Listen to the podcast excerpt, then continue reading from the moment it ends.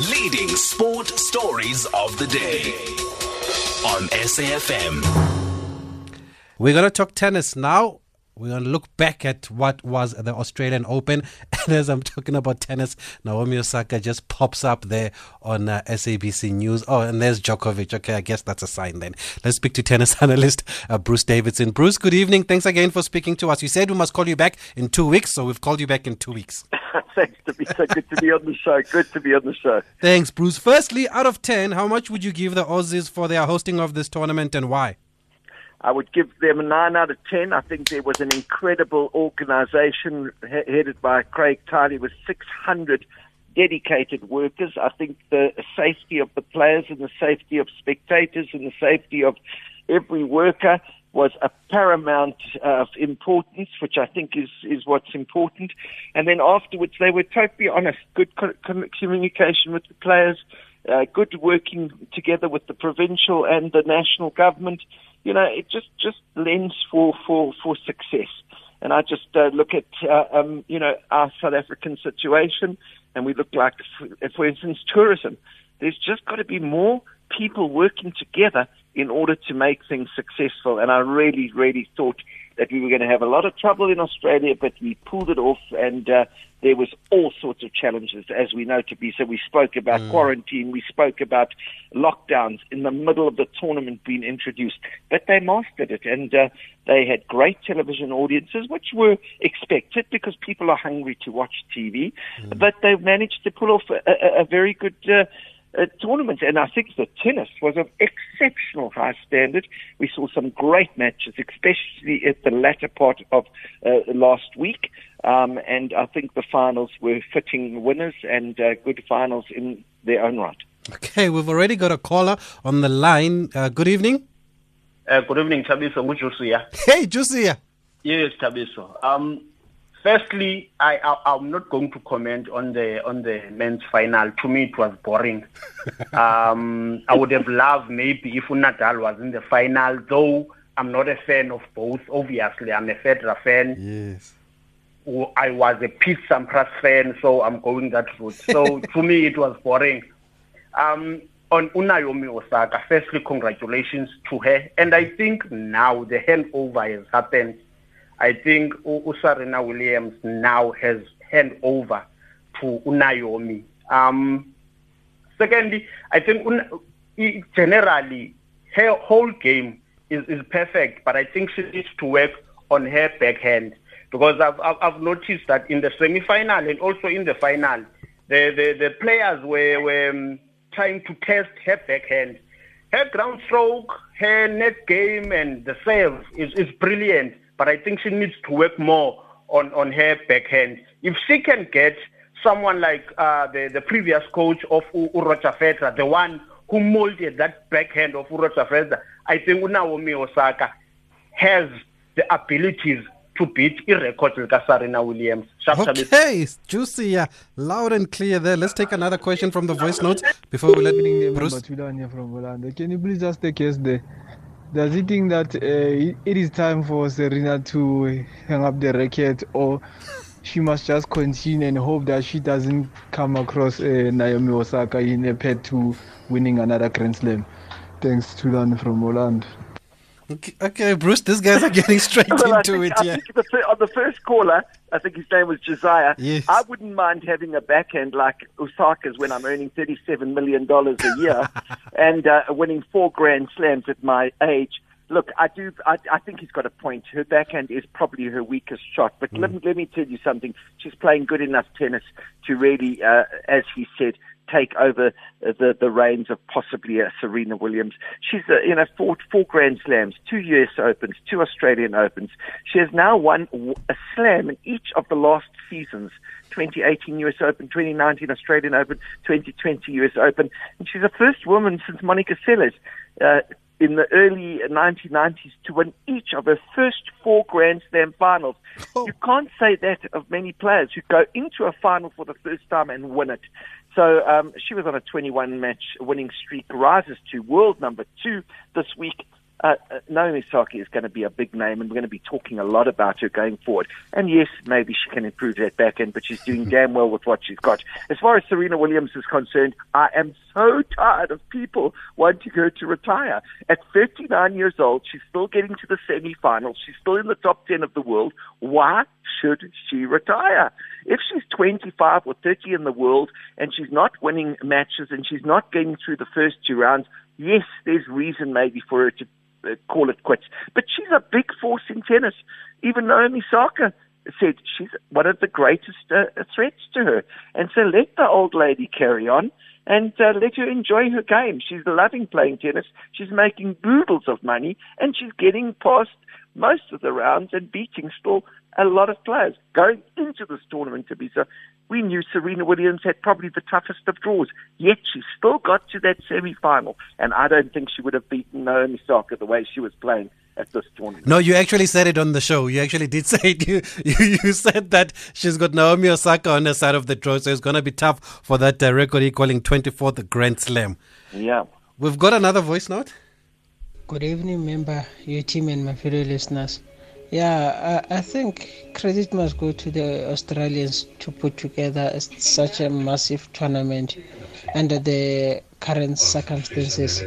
Coming to the games, oh, Naomi it's something else, and she's so calm, to be honest with you. I like the way that she plays the game. She doesn't show her temper quite often. She's so so calm. The men's final to me, uh, I, can't really comment much to be honest with you. But uh, well done to to to Novak. Uh, Lesibi Joasiabi, live and direct from Pretoria. To Naomi, Cruz. Hi, member Thabiso. We talking to Kabelo mo. Kabelo Pitori. Mo Pitori. Been long time, eh? Anyway, now Masaka made my weekend. Now Masaka made my week. And her win to me tells me something that even if you go up, you'll go down. Ka Setswana re re, o se bone nong go rakalela godimo go ya tlase ke ga yona.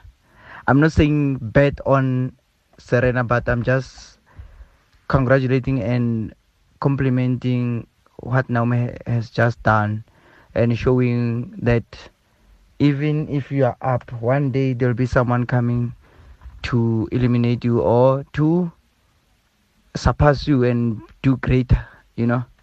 Anyway, great show, guys. Have a great evening. Thanks, Kabelo. Good to have you back. So, Bruce, I think what everybody's asking is are we witnessing a changing of the guard? We are witnessing a changing of the guard, but we've got to just remember she's only won four Grand Slams. So there's a big difference between four and 23 Grand Slams. She's got a lot of work to do. I think she started her career off in a very good space. I think that she's also a well grounded person on and off the court. It's not easy to make $37 million um, a year and still play good tennis and still do good charity work and still win. You know, this is a, a big thing. People sometimes, and we've seen it with soccer stars, get lost in their fame, lost in their fortune. Naomi Osaka is surrounded by an incredible team of people. Stuart Duguid is, would be a very good person to have on your show. He's her manager. He mm. manages Kevin Anderson as well. Okay. And it's just incredible how he says how she surrounds herself with good people. And we know that from leaders in business, in leaders in, in government. If you re- surround yourself with the right people, you are yourself a great success. And um, she's a, a very level, le- level-headed person. You remember, her boyfriend is one of the biggest uh, uh, rapping stars Yes, in, yes, in the yes. world. And I mean, she doesn't speak about him. She keeps that that quiet. She manages her, her composure and she plays some very, very good tennis. I was never very a big fan of Naomi Osaka, funny enough. I thought maybe, you know, this is going to be a bit of a flash, but I'm now becoming a big fan of hers and I think there's going to be a lot spoken about Naomi Osaka. We're going to see a lot more from her. Great stuff. The boyfriend, by the way, is Cordae, uh, the rapper. that's right. And he said when he met her, he didn't even know that she was a tennis player. Well, that's that's half of the success. And the mere fact that during a match a butterfly lands on her nose and she softly takes it away. I mean, if it was Nick Kyrgios or someone else, they would have smacked that butterfly. It looked, that it would look like a dead fly. She just softly, just she's just got something about her that is gentle. And you know, sometimes you get irritated when you see her speaking after the tournament. I think she's had about six tequilas before she goes into the interview. She speaks so slow. She forgets and, Jennifer Brady, oh, Jen. and she just gets so caught up in her yeah. thoughts. But that's her. And when she plays tennis, boy, does she compete well. Well, the listeners don't know what to say about Novak Djokovic. We did say b- before the tournament started, I did ask if he's to the Australian Open what Nadal is to the French Open. Nine titles now, 18 Grand Slams. What can you say about Novak Djokovic now, Bruce? Well, that 33 year old, also n- never been my fan, but boy, oh boy, 28th major final. He's now equaled Rafael, uh, Rafa Nadal on 28 major finals, only 31 um, ahead of them is Roger Federer. I mean, nine finals and nine championships. I mean, how better can you get? 18 slams, as you said, a combination of five Wimbledon, three US Open, one French, and nine Australians. It's just quite a, a, an incredible performance. I was just impressed uh, by, first of all, him winning three Australian Opens in a row. That's big. He's superb serving, relentless returning, baseline excellence.